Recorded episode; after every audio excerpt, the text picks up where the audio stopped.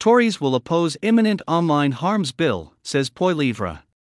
Conservative Party leader Pierre Poilievre says his party will oppose a soon to be tabled government bill seeking to address online harms, claiming it will lead to the criminalization of any speech the Prime Minister dislikes. Yes. We will oppose Justin Trudeau's latest attack on freedom of expression, Mr. Poilievre said in answering questions from reporters.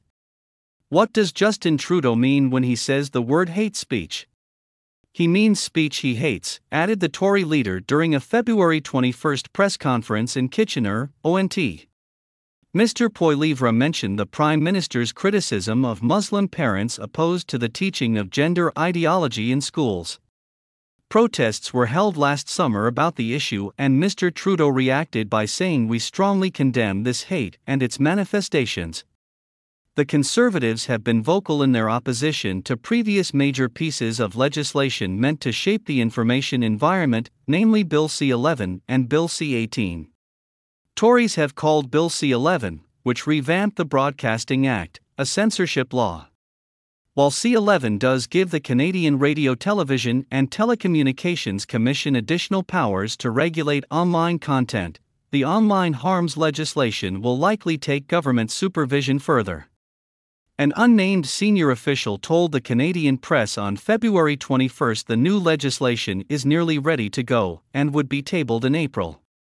The plan reportedly includes establishing an ombudsperson to take complaints from internet users and a regulator to make sure online platforms abide by the new Canadian law.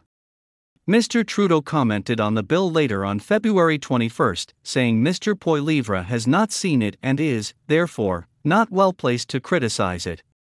The Prime Minister said the bill is very, very specifically focused on protecting kids and not on censoring the Internet as misinformation. Justice Minister Arif Virani, who is behind the new bill, also said in December it's not an attempt to curtail speech. Where I don't want this bill to go is down some sort of path where it looks like people are trying to tell you what to think, or how to criticize people, he said. Bill targets misinformation.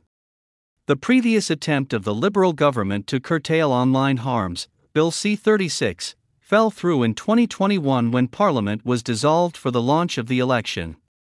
For the crafting of the new legislation, the government hired a panel of experts who held rounds of discussions on different themes, such as misinformation and disinformation and private messaging. A previous analysis by the Epoch Times found the chosen experts largely share the government's ideology on different issues, such as previous support for COVID 19 measures, advocating for more vaccine mandates, labeling alternative viewpoints conspiracies, and criticizing winter 2022's freedom themed protests. Discussions captured by Heritage Canada and published online suggest many experts advocated for the new censorship law to cover private messaging. Excluding these types of communications would leave a lot of harmful content on the table, they reportedly said, in reference to terrorist content or child pornography. While addressing online harms to children is said to be a key aim of the legislation, only one of the 12 experts hired by the government was specialized in that field. Meanwhile, a current bill debated in the House of Commons to make it mandatory for porn websites to verify the age of users is moving forward without Liberal support. Liberals say Bill S 210 doesn't do enough to protect children and that their online harms legislation will be focused on that. Another key initial motivation for the Liberal government to pass online harm legislation was the desire to stamp out what it calls disinformation and misinformation.